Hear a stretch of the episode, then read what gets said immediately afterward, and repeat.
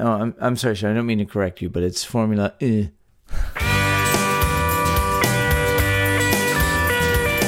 Howdy. You're listening to Come and Take It, a talk show about Texas by Texans, where three friends born and raised in the Lone Star State share views on the history, culture, and just what it means to be Texan. I'm Mike Zolkowski. I'm Sean McIver. And I'm Scott Elfstrom. He's stubborn, forthright, and has a sense of fair play. He's been called a true gentleman, and yet pushed a man into a bed of tulips on national television. He's insulted an entire nation's favorite auto race and then dominated the winner's circle. Today we're talking about Houston's own AJ Foyt. But first, what's your favorite country that can fit inside the borders of Texas? Now, I'm going to steal this one from Scott because I know it's going to break his heart. It's got to be the Czech Republic. Easily fits well within the borders of Texas and Kolaches. In fact, we could probably draft some legislation, fence off a little area of Texas in the middle, and just have the entire Czech Republic just move right in and then just set up a giant kolache factory there and say, you know. If it got us kolache and Krablak, then that would be great. That would be great. well, since it would be cheating to say the Republic of Texas, um, I'll just say Liechtenstein because I like the name. It's a tiny little country with a wonderful name Liechtenstein. Liechtenstein. It's fun to say. well, Scott, well, Scott picked my answer, so I'm going to go with Wakanda. Wakanda, Wakanda forever. forever. Wakanda forever. But here's the thing. Uh, I almost went with Switzerland because I was like, look at these delicious tiny chocolates. And they're like, this knife has 50 different things in it. Yeah. well, well, my second answer uh, would be Latveria but um, I thought that was a little too nerdy. Deep can that can that be your cuts. your favorite nation though? I mean, what can I say? I like Doom. Doom. Victor Von Doom. Anthony Joseph Foyt Jr. was born in Houston, Texas on January 16, 1935. To Anthony Foyt Sr. and Emma Evelyn Monk Foyt. Anthony Sr. was an auto mechanic who raced open wheel midget cars as a hobby. The father was eager to instill his love of racing in his son and built him a toy car powered by a lawnmower engine when young AJ was only five. A few years later, when AJ was only 11 years old, his parents returned from a race to find that Foyt Jr. had driven the family's other race car in the yard and caused the engine to catch fire. While he was furious, Tony Sr. couldn't help but notice his son's passion. Foyt eventually dropped out of high school to become a mechanic and focus on racing like his dad. His father bought him a used Oldsmobile when he got his license, and AJ Jr. souped up the car with the mechanical skills he developed uh, while working on his father's other cars. As much as he might have encouraged AJ Jr.'s skills on the track, Tony quickly put an end to his son's street racing. Foyt began racing officially by the time he was 18, driving a midget car owned and maintained by his father. His first official win in the league came four years later in 1957 at a 100 lap event in Kansas City. He finished that season seventh in overall point standing. It was also the last year that he raced only midgets, now also racing in sprint and Indy cars, which are just different classes and sizes of race cars. Foyt began his sprint car career at the age of 21 in 1956. On August 24th, he outqualified a field of 42 drivers at the Minnesota State Fair, and the next day won his very first sprint car race. He then went on to win the IMCA feature at the Red River Fair in Fargo, North Dakota in June of 57, and later the same year he won at Salem, Indiana. This victory brought him to the attention of the more prestigious USAC, or the United States Auto Club, and he would switch to working with them later that season. Foyt went on to win the USAC Eastern Championship in 1960 and continued to race sprint cars even after he would go on to establish himself as a top Indy car driver. And sprint cars are the cars with the great big sail on the top. 1960 and 61, Foyt won the Turkey Night Grand Prix, which was a midget car race held on Thanksgiving night, obviously, in Los Angeles. In 1961, he also won the Hut 100, which was another 100 lap race. This one he started last, and he again finished seventh in points that year. In 1970, he won his hometown race, the Astro Grand Prix, which I assume was at the Astrodome. And in 1975 and 76, he won the Australian Speed Car Grand Prix. Uh, speed car is what they call midget cars in Australia. he ended his midget car career with 20 wins, and even after going on to more prestigious forms of racing, AJ Foyt would occasionally appear at smaller local events to thank promoters who'd helped him early on in his career. In 1958, Foyt was introduced to the Indianapolis 500, the most famous IndyCar race, and it was quite traumatic. His friend and mentor, Pat O'Connor, was killed in a first lap 15 car pileup. Foyt later confessed he kept telling himself not to look at the wreck because he was sure his friend had been had died in the crash. But after he came around the track and approached the fiery mess for the second time, he couldn't help but take a look.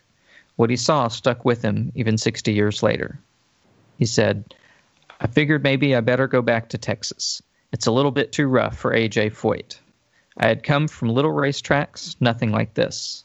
My biggest dream was to qualify for this race. Here, I qualified in 1958 for the first time, and all of a sudden, it turned into a major disaster. I decided I don't know about this. Of course, Foyt didn't go back to Texas. Instead, he began his meteoric rise to IndyCar fame. In 1961, Foyt would become the first driver to successfully defend his points championship and win the Indianapolis 500. That race was something of an epic, with a refueling malfunction and a late pit stop. Foyt's car didn't have enough gas to complete the race, but unaware of this fact, his close competitor Eddie Sachs pushed his own car too hard to keep up with Foyt. With only three laps to go, Sachs had to pit due to a shredded tire. Foyt also pitted again, but only long enough to get just enough fuel to cross the finish line. He took the lead and beat Sachs by only 8.28 seconds, the second closest finish in history at the time. This was not the first or last race that Foyt would win by as much his strategy and cunning as through his driving skill. In 1964, Foyt had a contract with Ford for stock car racing, and he approached Ford officials with the idea to race their reserve Indy car at the Indy 500. Talks broke down when Foyt insisted on having use of the car for a full month to practice. The, pr- the company proved hesitant in this case as they actually needed it as a reserve vehicle for their other two drivers. So, Foyt stuck with his existing Offenhauser engined car. He won 10 of 14 races that season, including the Indy 500, even though that victory was tinged with tragedy. Both of Ford's cars fell out of the race with mechanical problems. AJ's friend and rival, Parnelli Jones, was knocked out when his fuel tank exploded during a pit stop. Ford easily won, but what is most memorable from the race was a second lap crash that killed drivers Dave McDonald and AJ Foyt's friend Eddie Sachs, who was the man who lost the Indy 500 back in 61. Now, Foyt was unaware of the deaths until he reached the victory lane and was handed a newspaper with a headline announcing the tragedy. Well, that's a bummer of a way to find something out like that. Foyt famously could race under almost any circumstances. At the Milwaukee 200 mile championship car race in August 1965, his rear engined Lotus pavement car didn't arrive in time.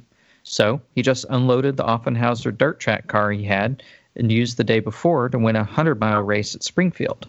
After hosing off the mud and swapping to pavement tires, he ran that car in the race, leading for 18 laps and only losing to Gordon Johncock because he had to replace a tire toward the end of the race. The 1967 Indianapolis 500 took two days to complete when it had to be stopped for rain on the 18th lap of the first day. Parnelli Jones' famous turbo car was expected to easily defeat the rest of the field of piston engines, and he actually lapped the field.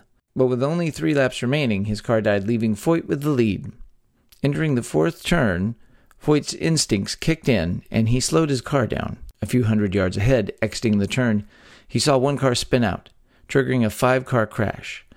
Slowly, Foyt threaded his way through the wreck and came out the other side to win the checkered flag. He's a, he's a witch. He's a witch. Burn the witch. he's got spidey sense. Yeah, he does. He's got Foyt sense. Okay. Foyty sense. Foyty sense. AJ Foyt, if you want to come on our show and talk about My- your 40, my- 40 cents. My Foyty sense is tingling. In the 1977 Indy 500, Foyt had to make a pit stop after running out of fuel. He ended up having to make up 32 seconds to catch up with leader Gordon Johncock. Taking a risk, Foyt turned the boost up from his turbo to dangerous levels in order to have that chance, and he risked destroying his engine. Johncock's engine ended up being the one to fail, though. Foyt closed within eight seconds, and both drivers had a final pit stop. He passed Johncock for the win. At the 1981 Michigan 500, Foyt nearly lost his arm in an accident. It took a while to get back to full fitness, but he qualified for third at the Indy 500 that same year. Foyt raced in every IndyCar season from 1957 to 1992, 35 years. He started in 374 races, more than 10 per year, finishing in the top 10 almost two thirds of the time, with 201 top 10 finishes. He won almost a fifth of every race he entered, with 67 total wins. Foyt was the first man to win the Indianapolis 500 four times in 1961, 64, 67, and in 77, a feat that has been achieved by both Al Unser and Rick Mears, but has never been surpassed. He also won the IndyCar Series seven times, a record he still holds. However, Foyt's IndyCar career did not pass without controversy. In the 1982 Indy 500, he started out on the front row, but was hit in a wreck when second year driver Kevin Cogan spun out. Seven cars were involved in the resulting accident, including Foyt and Mario Andretti. Andretti was unable to continue the race, though, and Foyt managed to get his car repaired and back on the track, though he was quite livid. When asked in a TV interview what happened, Foyt shouted, quote, I don't know. He just ran right square into my left front. In a 1990 CART race, which is Championship Auto Racing Team, this is a league that split from Indy Racing. Foyt's car plowed through a dirt embankment and it seriously injured his legs and his feet. Now, this took multiple surgeries and months of therapy to get him back behind the wheel, but he qualified second in the 1991 Indy 500. This is a person who'd been racing for 30 plus years at this point. Yeah. He announced his retirement before the race, but he changed his mind and he returned for a 35th consecutive start in 1992, finishing ninth. So we've just been talking about his Indy racing, uh, which is what he's best known for. But um, you know, AJ Foyt would pretty much race anything with wheels. So in anywhere. Uh, yeah. Anyway. So we're going to talk about some more of his racing career here. In 1967, in 1967, Foyt won the prestigious 24 Hours of Le Mans in his first and only attempt. He became the uh, member of the first and only team of All American victors, car, team, and driver. Before the race, he'd angered the French by famously saying that the notoriously fast and dangerous course was, quote, nothing but a little old country road. Foyt drove a Ford GT40 Mark IV, entered by Carroll Shelby's team. He was partnered with Dan Gurney, but Gurney overslept and missed a driver change in the middle of the night, which forced Foyt to drive a double stint. Foyt ended up driving almost 18 hours of the 24 hour race.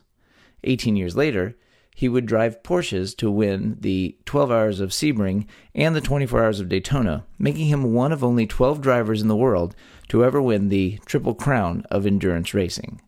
If you've uh, if you've ever seen the amazing Steve McQueen movie Le Mans, he's driving a Ford GT40 that's pretty much very similar to what uh, yeah, uh, it's it's it's a classic race car. No, and, and it's and it's based on and it is based on that movie is based on the 1970 24 hour Le Mans race. So yep. if you're familiar at all, that's that's. Now I'm going to give you a little inside baseball listeners and let you know that Sean can tell you about the number of bogeys on a Tiger tank, and he can tell you all kinds of things yeah. about World War II weaponry and planes, and he knows lots of stuff about obscure Texas history and he has a deep love of movies.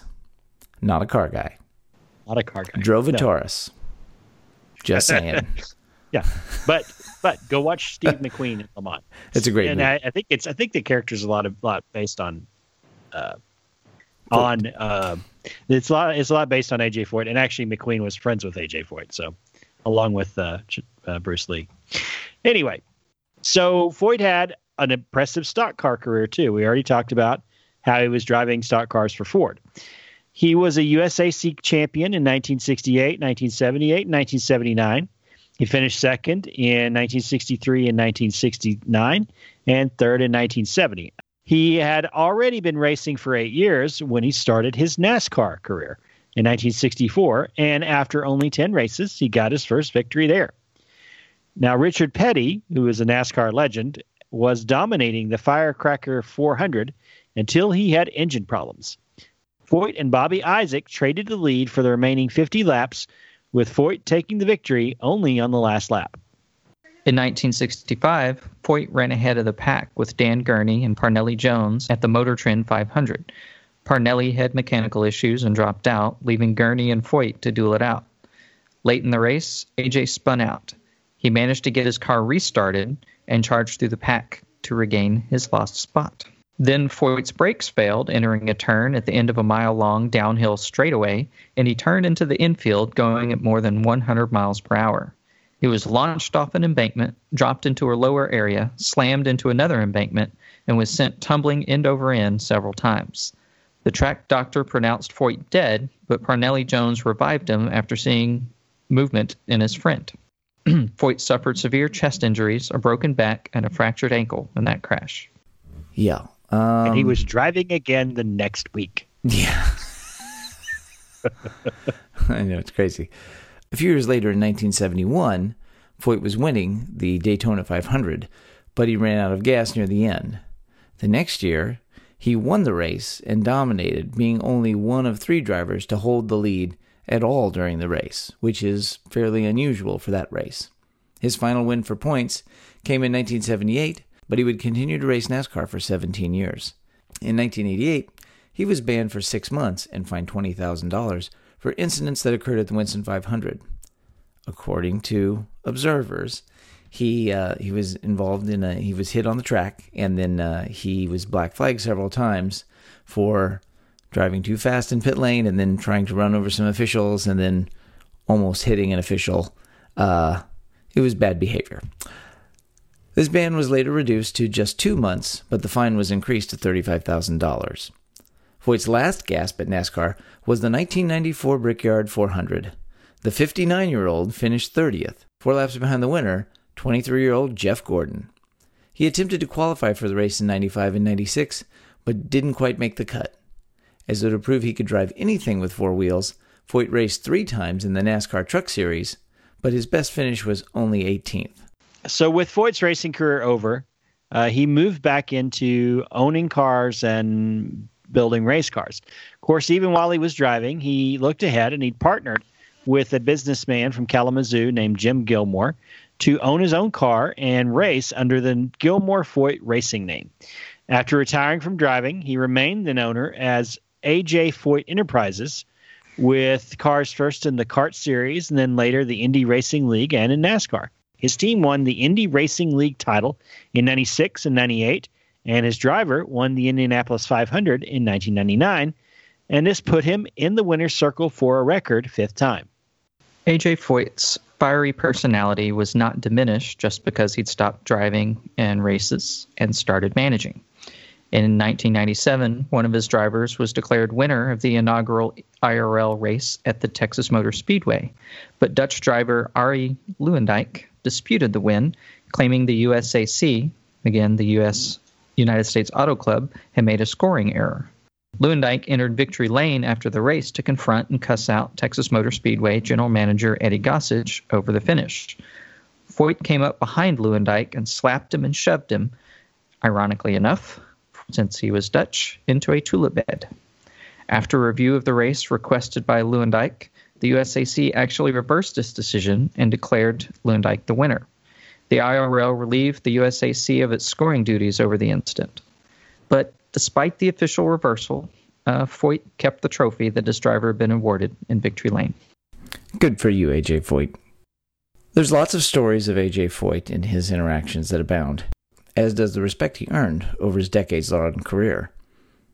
Mario Andretti, fellow competitor, said, quote, He was the yardstick you measured yourself against when I was coming up. If you were going to win a race, you had to go through him.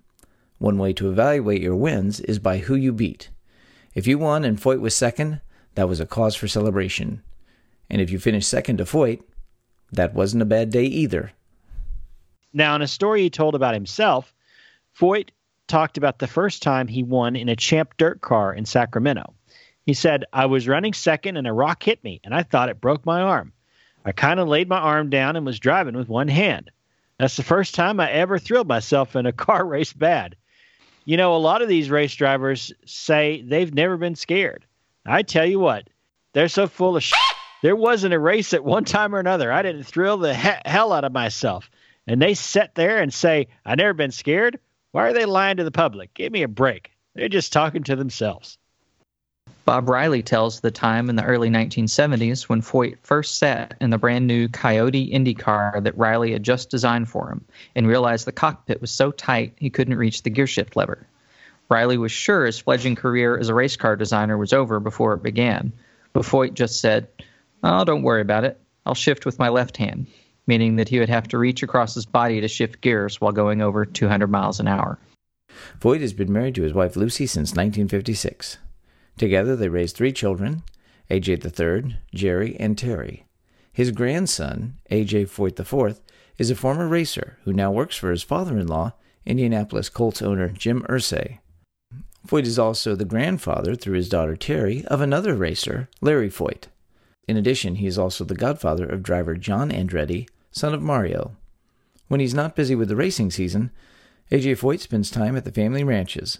The Foyt Ranch is located in Hockley, Texas, and another ranch in Brackettville, Texas, as we talked about in our famous Alamo the Movie episode. The AJ Foyt Racing headquarters is just up the road from Hockley in Waller, which is not far off Interstate 290 near the Buc-ee's. Foyt is one of those uncontested legends of sports like so many other Texans. Even decades after retiring, he holds records that no one has been able to touch, and it doesn't look like that's going to end anytime soon. Yeah. Um, AJ Foyt um, was a name that was mentioned a lot when I was a kid. Um, I one of my most endearing memories of my toys as a kid was a Tonka brand AJ Foyt Indy car. Um, had a little AJ Foyt race driver that went in it, and uh, loved that little thing. Um, something that wasn't mentioned before was that uh, AJ Foyt's the color of his cars was a unique uh, coyote orange, is what it's been called. Um, it's a very unique color, and uh, I don't know. Maybe that's the reason I like orange so much. Don't know.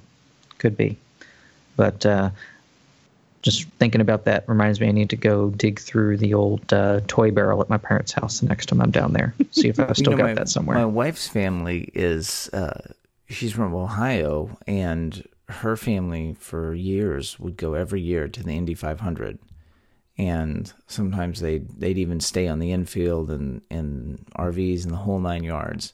So I've been to the Indy 500 a few times, and I will say that uh, if you're a fan of like like IndyCar racing is absolutely mind blowing. It's just so fast. Like you just your mind can't really wrap around what how fast those cars are and and loud.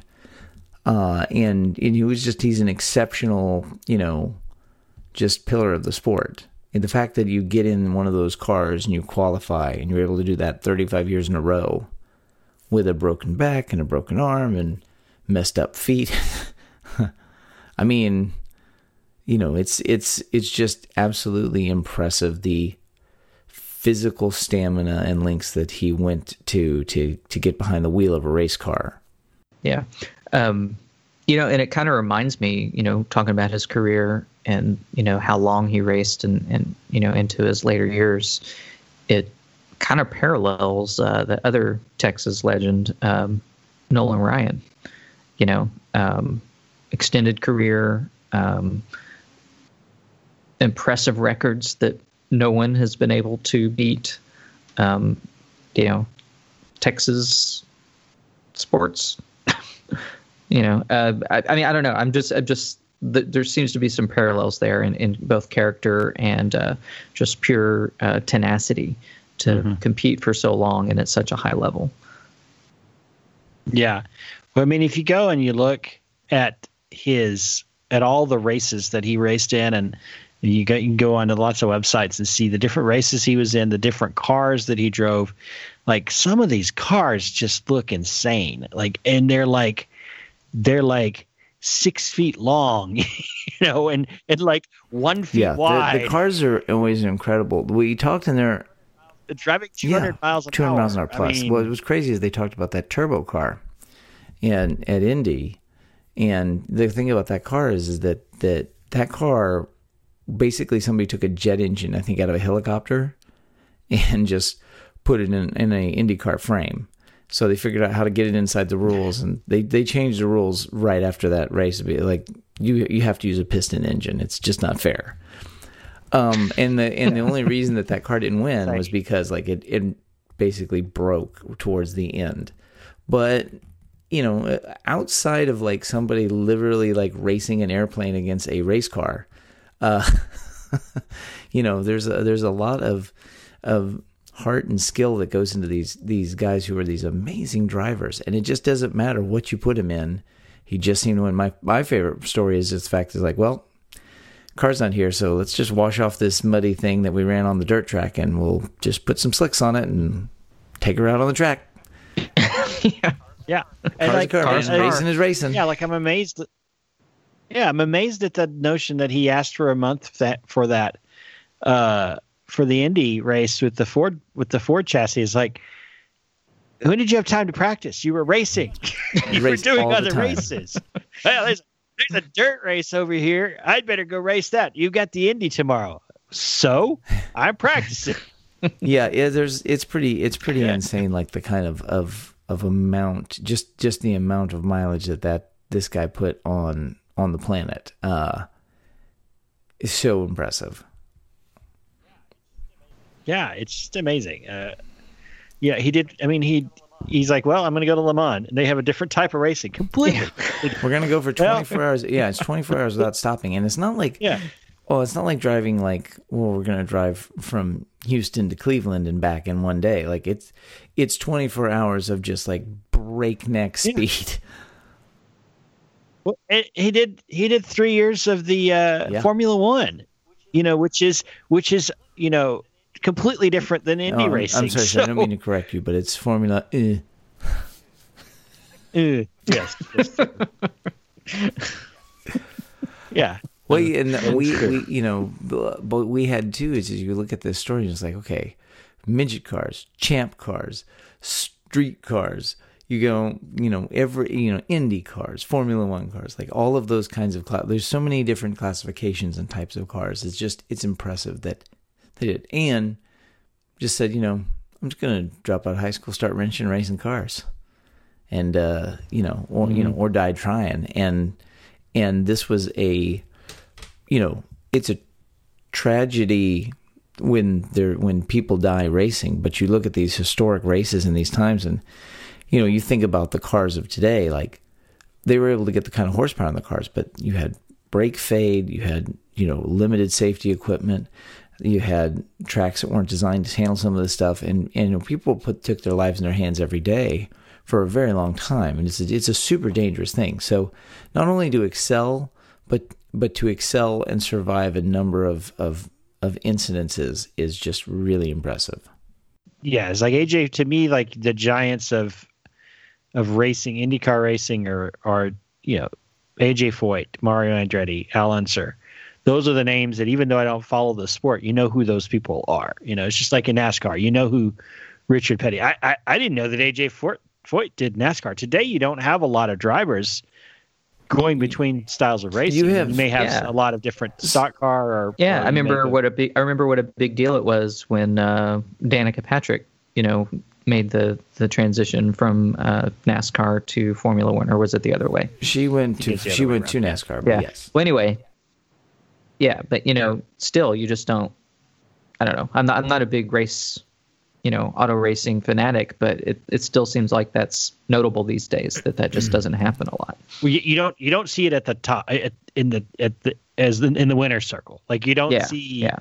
You may see a racer go from NASCAR to Formula or Formula to NASCAR, but they don't generally win. And like Foyt, he won the Indy 500 and he won the Daytona 500. You know, he won the Winston Cup. You know that that's the thing is like he was he was the best at just driving. Well, this is if he could if he had an engine and wheels, yeah, and I think it. the thing is that, that you look at this is it's a it's a very interesting club, and he sits amongst the you know the pantheon. And, and the most important part of the story is the fact that we like he's a native Houston boy, and you know this is a tough Texas kid that went off uh, into the world of auto racing and just uh, made his mark no matter what. And uh, you know, a bit of a didn't take crap off anybody either. Uh, in the fact that he, you know, Well, got, had okay, a few so- incidents over the over a pretty uh, celebrated career. So, Mike, I'm going to give you one more thing that will Oh, really no. warm your heart to this guy.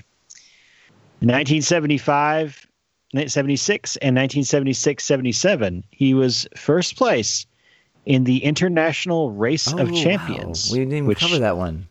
Which, the IROC, you driving a Chevy Well, listen, Camaro. For those who don't know, all those I, I've owned a few Camaros over the years, and I'm not embarrassed about the fact. Like you know, You indeed had an man, IROC. I party in the front and the rear.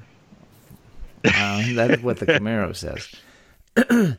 These guys, you know, they are still here. Their kids are still here. The the teams and the spirit they've brought to it are still here.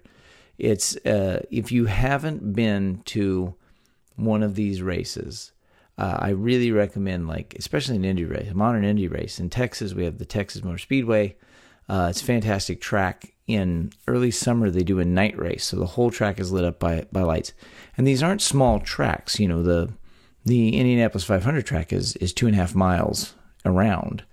So you think, oh, well, it's going to take them a while to get two and a half miles around, and it's certainly going to take them a long time to drive 500 miles. Well, not when they're going 215 miles an hour. Like then, it, then it goes pretty fast, and it's just really something to. It's kind of like getting to see a plane take off of an air carrier, aircraft carrier, or getting to watch like a space shuttle launch, or getting to see something that is an event with half a million people and just thousands of horsepower just all going at the same time and everybody just giving it's it's something to experience that is visceral and he got up and did this every day and he would do it at a little tiny dirt track for 150 people that were watching or he would do it you know for a million millions of people watching on TV it's uh, it's just it's so impressive Yep.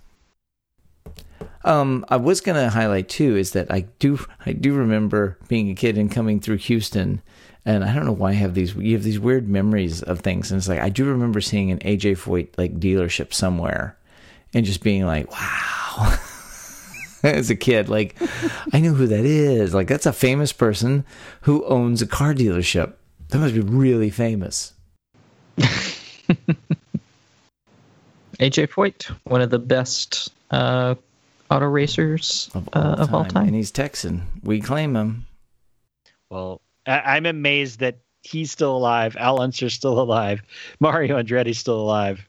Mario Andretti will. There's actually a. They'll do a celebrity. The Indy 500. They'll do. They have a special two-seater car that's built like a fighter jet with a front and a rear seat in the cockpit. And Mario Andretti does like has will do sometimes will, has done like some celebrity laps. So they'll put a celebrity or somebody in the back, and then they'll he'll run a lap at speed Yeah. in that in that car. There's no there's not a lot of traffic or anything, and it's not for like No. Hours. It's just you know you do pull a couple of laps with Mario Andretti at the wheel. You know you can end it right there because even if you do die doing that, you know you've lived more in you've lived more in ten minutes than most people live in a lifetime. Yeah. You would not catch me in one of those cars. Oh my god, you you I can't even get you to eat a salad without like going, wait, ooh, is there too you know is. What kind of gluten are we talking about today? yeah. So if you if you want to know about racing in the 70s, 60s, and 70s, go watch the movie Le Mans. Amazing. That was a uh, it's a great movie. That wraps things up for today. You can find notes and links from today's show at brainstable.com. We'd love to hear from you, so like and share us on Facebook, follow the show on Twitter at Texas Podcast, or go to brainstable.com and leave some feedback. You can find our show and many other great history podcasts at historypodcast.com. You can follow us individually too. I'm on Twitter at Mr. Java. I'm Max Shaw with two N's. And I'm Scotticus. We'd like to thank our good friend James Abendroth for helping us to research and write this episode. You can find him on Twitter and Instagram at Blackguard Press and find his fiction work at blackguardpress.com. Now, if you love this show, and of course you do, and if you know that rubbin is racing, go out there and tell all your good friends and a few of your enemies to go and leave a review on iTunes about how great Come and Take It is. It helps us to find listeners just like you. And if you'd like to support the show financially, please visit patreon.com slash Texas Podcast, where you too can become a Come and Take It Texas Ranger. We hope you'll join us next time, and remember that even if you aren't from Texas, Texas wants you anyway.